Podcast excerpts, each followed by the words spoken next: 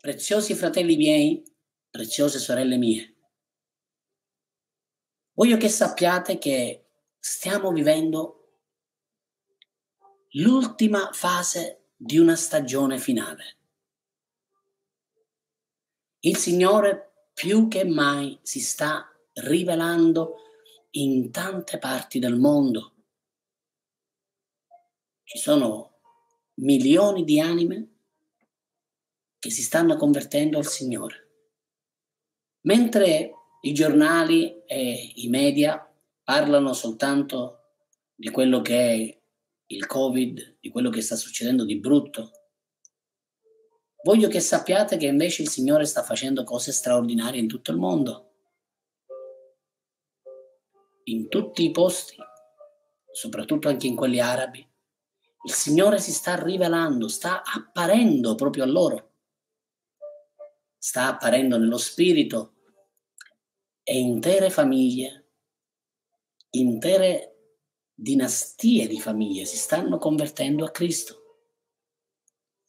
Negli ultimi anni nel paese, nello stato del Kenya, oltre 10 milioni di persone hanno sentito parlare di Gesù e si sono convertite a Cristo. Nelle Filippine Dio si sta rivelando e sta influenzando attraverso uomini scelti da Lui. In Colombia c'è un risveglio straordinario. In India le famiglie vengono visitate dal Signore, dal suo Spirito. In Tanzania il Vangelo del Regno è predicato. In Costa Rica i credenti sono aumentati del 7%, immaginate. Lo Spirito Santo si sta muovendo in tutto il mondo. Voglio che siate felici per questo. Voglio che abbiate uno sguardo un po' più ampio di quello che è quello che gli altri vogliono farci vedere. Dio è all'opera. Lo Spirito Santo è all'opera. Lo Spirito di Dio sta glorificando Gesù. E questo perché lui sa il finale, conosce il finale. Noi non lo conosciamo, possiamo riceverlo da lui se lui vuole rivelarcelo, ma lui conosce il finale. Il Signore è assiso sul trono e i tempi stanno maturando e presto Gesù ritornerà. Il Signore sta per ritornare. Ora desidero andare in Prima Timoteo al capitolo 2, verso 1. Prima Timoteo, capitolo 2, dal verso 1 al verso 4. Paolo scrive a suo figlio spirituale Timoteo. Ti esorto dunque prima di ogni cosa che si facciano suppliche, preghiere, intercessioni, ringraziamento per tutti gli uomini, per il Re per tutti quelli che sono in autorità, affinché possiamo condurre una vita tranquilla e quieta in ogni pietà e decoro. Questo infatti è buono ed accettevole davanti a Dio, nostro Salvatore, il quale vuole che tutti gli uomini siano salvati e che vengano alla conoscenza della verità. Il desiderio di Dio è che tutti gli uomini siano salvati. Ma questo desiderio, questo suo volere, perché è nel suo volere, perché Gesù ha pagato per questo, è attraverso la conoscenza della verità, può avvenire attraverso la conoscenza della verità. Quindi abbiamo bisogno oggi più che mai non soltanto di pregare. Paolo ha detto a Timoteo di fare preghiere, intercessioni, suppliche, ringraziamenti per tutti gli uomini, per le autorità, per coloro che governano, perché così possiamo vivere una vita quiete, con decoro. Quindi c'è una parte che è quella di pregare, ma poi c'è un tempo anche per agire Siamo nel 5781, voi lo sapete secondo il calendario ebraico. Questa è la decada della bocca di Dio, una decada importantissima, perché la Chiesa non soltanto deve parlare con Dio, ma deve parlare di Dio agli altri. Gesù ha detto in Giovanni 14, 12, chi crede in me farà anche egli le stesse opere che io faccio, perché io vado al Padre e faranno opere maggiori di me. Sta parlando con te, sta parlando con me. Gesù desidera che tu ed io possiamo fare le sue opere, possiamo fare opere maggiori insieme allo Spirito Santo. Dio ha messo su di noi un'unzione. Questa unzione ci abilita a fare le opere che Dio ha precedentemente preparato. Efesini capitolo 2 verso 10. Voi siete infatti opera del Signore. Siete stati creati per compiere le opere che Dio ha precedentemente preparato per ognuno di noi. Proverbi 24 verso 10 e verso 11 dicono se ti scoraggi nel giorno dell'avversità, la tua forza è molto poca libera quelli che sono condotti alla morte, salva quelli che vacillando vanno al supplizio. Chi è che li deve salvare? Chi è che li deve liberare? È la Chiesa. La Chiesa ha ricevuto autorità. La Chiesa ha ricevuto l'autorità. E questa sera, come ho detto all'inizio, voglio parlarvi di tre generatori di potenza del Vangelo del Regno, che scaturiscono dal Vangelo. Dio ha provveduto una redenzione completa nello spirito, nell'anima e nel corpo. Dio ha provveduto ogni cosa in Cristo Gesù. Ma il mondo, la società, le persone hanno bisogno di rivolgersi a Gesù, hanno bisogno di arrivare a Gesù hanno bisogno famiglie intere che stanno soffrendo, persone che stanno soffrendo, hanno bisogno di conoscere il Gesù reale, vero. Hanno bisogno di poter sperimentare quello che tu sperimenti ogni giorno, la sua presenza, la sua grazia. Gesù ha detto, se tu chiedi, ricevi. A chi cerca bu- trova e chi bussa gli sarà aperto. Ma come faranno a chiedere? Come faranno a cercare se non conoscono il Signore? Ecco perché ognuno di noi deve fare la sua parte. Stiamo vivendo negli ultimi secondi, negli ultimi minuti dell'ultima ora. E il Signore ci ha detto libera quelli che sono condotti a morte ci sono persone che vengono trascinati dal diavolo verso la morte. La Chiesa non può rimanere inerme, senza fare niente. La Chiesa ha la chiave, ha la soluzione per liberare le persone. E tu hai bisogno di approcciare questi generatori di potenza per portare le anime a Cristo. Il primo generatore di potenza che scaturisce dal Vangelo è la croce di Cristo.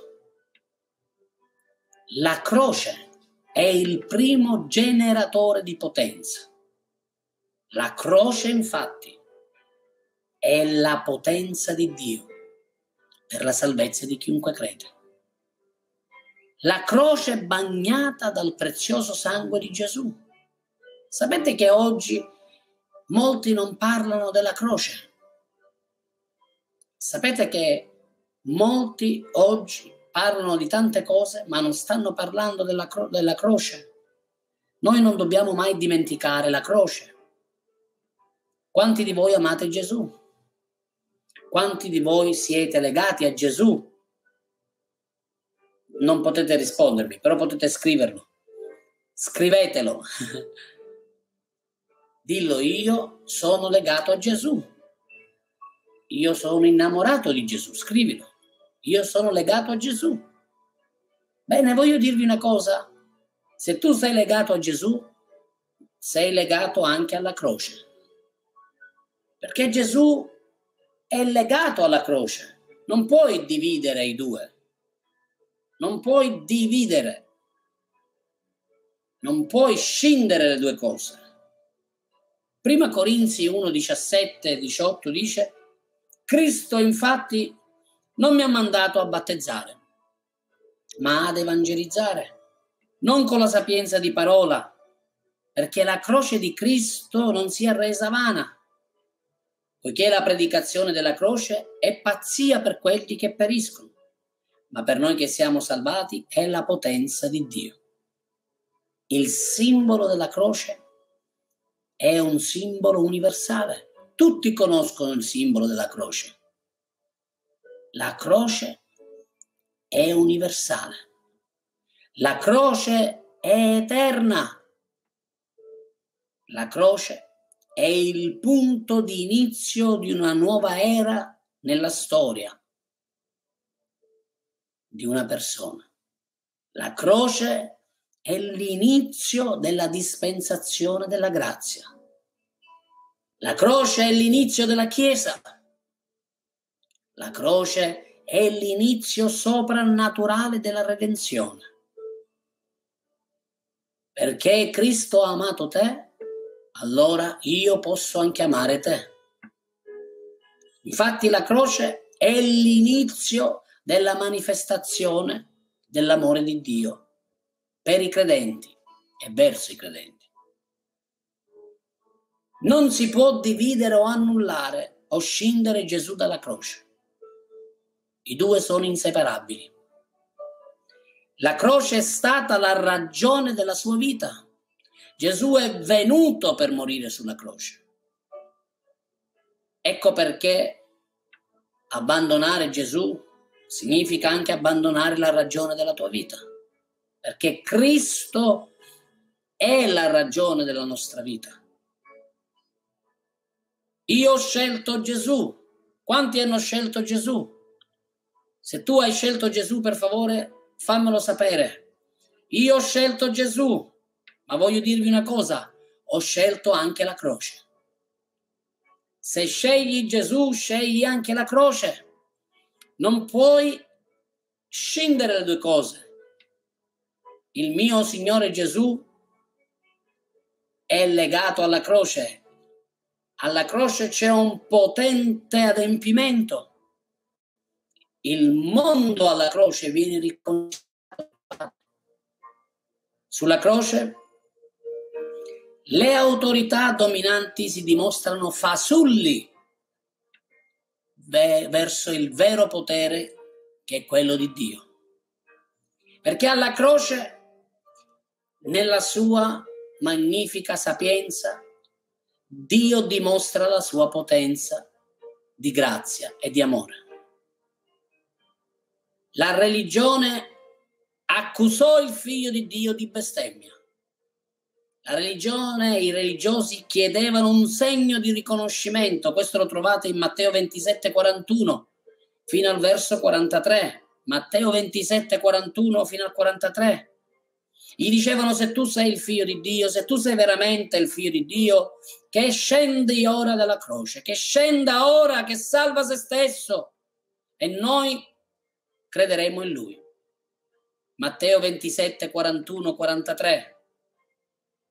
La legge giustiziò il figlio di Dio attraverso un imprigionamento fatto di accuse truffate, attraverso un processo attraverso la condanna, attraverso le frustate, il supplizio e la crocifissione, la legge giustiziò il figlio di Dio, l'unigenito figlio di Dio. Le autorità politiche e quelle religiose dimostrarono quello che erano, erano impotenti davanti a Dio. Non hanno riconosciuto Dio non hanno riconosciuto il tempo della visitazione. Alla croce Dio ha riconciliato il mondo a sé. Colossesi capitolo 1 verso 20. Atti 2:23, le autorità politiche e religiose si sono dimostrate quelle che erano, fasulle. Filippesi 2:8 dice, l'uomo attraverso la croce può essere ubbidiente. Perché Gesù fu ubbidiente fino alla croce, allora anche tu ed io possiamo essere ubbidienti. Perché lui è stato ubbidiente, anche io posso essere ubbidiente. Ci sono dei nemici della croce. Paolo ne parla in Filippesi 3:18.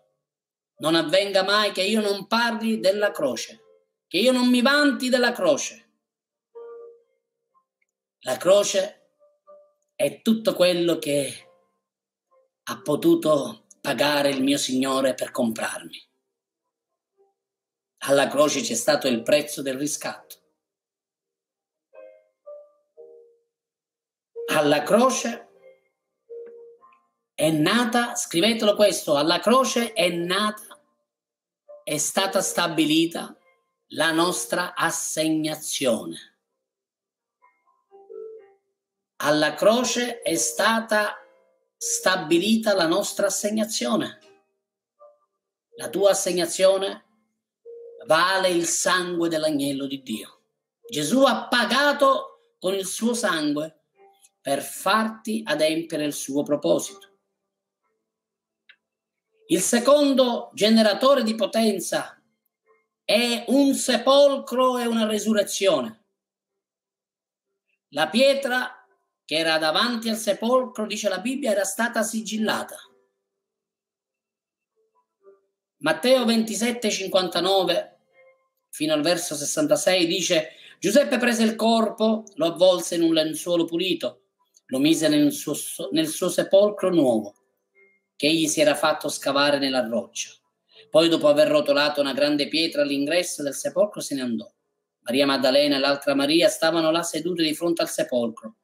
E il giorno seguente, quello che era successivo alla preparazione, i capi dei sacerdoti, i farisei, si riunirono presso Pilato, dicendo, Signore, ci siamo ricordati che quel seduttore, quando era ancora in vita, disse, Dopo tre giorni io risusciterò. Ordina dunque che il sepolcro sia ben custodito fino al terzo giorno, che talora non vengano i suoi discepoli di notte a rubare il corpo e poi dicono al popolo che egli è risuscitato dai morti.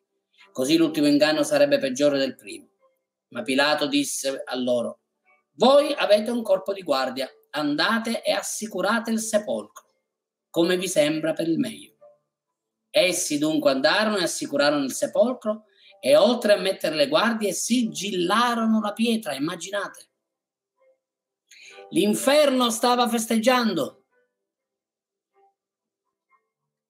I religiosi sigillarono la pietra, misero una pietra e la sigillarono. Oh, loro sono bravi a mettere le pietre. sono bravi a mettere le persone fuori L'inferno stava festeggiando il giorno che Gesù morì sulla croce. Il corpo ormai morto del Signore si trovava nel sepolcro, Giuseppe ne se ne prese cura, Giuseppe d'Arimatea. È stato così buono, così gentile quest'uomo. Ha pagato il prezzo e ha messo a disposizione il suo nuovo sepolcro, immaginate. Ed è stato messo lì il suo corpo. L'umanità i suoi più cari parenti, familiari, persero la speranza, tutto ritornò come prima, tutto sembrò aver fine, tutto ritornò alla sua normalità. C'era una profonda delusione nella vita delle persone. E voglio dirvi questo, tra la croce e la tomba aleggiava la promessa di Dio. Wow! Tra la croce e la tomba aleggiava la promessa di Dio. Mentre tutti erano delusi, lo spirito e la sua anima di Gesù si trovavano negli inferi. lì all'inferno c'era una grande festa. Esodo 12 dal verso 12 al verso 14. In quella notte in Israele scese un giudizio su tutti i primogeniti, compresi il figlio del faraone. Il faraone infatti aveva rifiutato di liberare il popolo di Israele e voleva tenerlo ancora in schiavitù. Allora è sceso un giudizio su tutti i primogeniti d'Egitto. Questa volta alla croce toccò all'unigenito figlio di Dio essere giudicato. La morte prese il corpo di Cristo. Le catene e i legami della morte lo avvolsero. L'inferno e Satana festeggiavano. Satana sul suo trono esultava insieme ai suoi demoni. Ma il terzo giorno il terzo giorno, inavvertitamente, quella festa venne interrotta. Che cosa è successo? Una voce dal cielo, una voce dal cielo fece tremare tutto l'inferno. Il Padre comandò la risurrezione del suo unigenito figlio e il suo corpo prese vita e una resurrezione avvenne in un modo soprannaturale. E in Matteo 28 verso 2 dice, ed ecco si fece un gran terremoto. Matteo 28 verso 2 dice, si fece un gran terremoto perché un angelo del Signore sceso dal cielo venne e rotolò la pietra dall'apertura del sepolcro e si posa a sedere su di essa. Il suo aspetto era come di folgore e il suo vestito bianco come la neve. E per lo spavento che ebbero di lui le guardie tremarono e rimasero come morte. Ma l'angelo, rivolgendosi alle donne, disse loro, non temete perché io so che cercate Gesù che è stato crocifisso, ma egli non è più qui. Egli è risorto, come aveva già detto. Venite, vedete il luogo dove giaceva il Signore. Presto andate a dire ai suoi discepoli che egli è risorto dai morti ed ecco vi precede in Galilea. Là lo vedrete. Ecco io ve l'ho detto. Esse dunque si allontanarono in fretta dal sepolcro con lo spavento e con grande gioia, corso, corsero davanti per dare la notizia ai suoi discepoli. E mentre andavano a dirle ai discepoli, ecco Gesù venne loro incontro e disse salve. Allora esse accostatesi, si strinsero i piedi e lo adorarono. Quindi Gesù disse loro, non temete, andate ad annunziare ai miei fratelli che vadano in Galilea e che là mi vedranno. Il terzo giorno, come lui aveva stabilito, resuscitò svuotando il sepolcro, testimoniando che egli è vivente e che egli ha vinto e ha trionfato e ha fatto un pubblico spettacolo di tutti i suoi nemici è il terzo generatore, è il generatore della Pentecoste. Luca 24, 49, ecco io mando su di voi la promessa del Padre mio, ma voi rimanete nella città di Gerusalemme finché siate rivestite di potenza dall'alto. Perché dovevano eh, rimanere in Gerusalemme? Perché i discepoli dovevano rimanere in Gerusalemme? perché era la festa della Pentecoste. Dopo circa dieci giorni, il tempo e il luogo che Dio aveva scelto per fare scendere il suo spirito arrivò. E così Atti 2.1 fino al verso 4. Quando il giorno della Pentecoste giunse, tutti erano insieme nello stesso luogo e improvvisamente si fece dal cielo un suono come di vento impetuoso che soffia. Riempì tutta la casa dove essi erano seduti. Apparvero loro delle lingue come di fuoco che si dividevano e se ne posò una su ciascuno di loro. Tutti furono riempiti di Spirito Santo e cominciarono a parlare in altre lingue per come lo Spirito dava loro di esprimersi. A porte chiuse lo Spirito Santo entrò i religiosi avrebbero invece chiuso le finestre, ma Dio cosa fa? Rompe gli schemi e scende a porte serrate. E così scende lo Spirito Santo sulla sua Chiesa. Lingue di fuoco si posarono ciascuno su ognuno di loro. Su ognuno di loro venne si posò una lingua di fuoco. Se il fuoco di Dio tocca la nostra vita, allora è perché Dio vuole dei testimoni. Il battesimo nello Spirito Santo non è un dolce, non è una caramellina, non è qualcosa di affettuoso. Il dono del battesimo dello Spirito Santo è una potenza che scende nella vita del credente. È un muscolo spirituale, una forza soprannaturale per fare in modo che Dio ti metta negli affari del regno. Affari che hanno a che fare con il regno di Dio. La Chiesa non è un club, la Chiesa è la manifestazione del regno di Dio. Siamo entrati in una stagione nuova, siamo entrati in una stagione di risveglio e non può esserci risveglio senza ritornare a prendere la propria croce e a poter vivere la Pentecoste. Dio desidera investire la sua Chiesa con il suo spirito. Dio desidera investire la tua vita con lo Spirito Santo e riempirla con il fuoco spirituale, con il fuoco celestiale.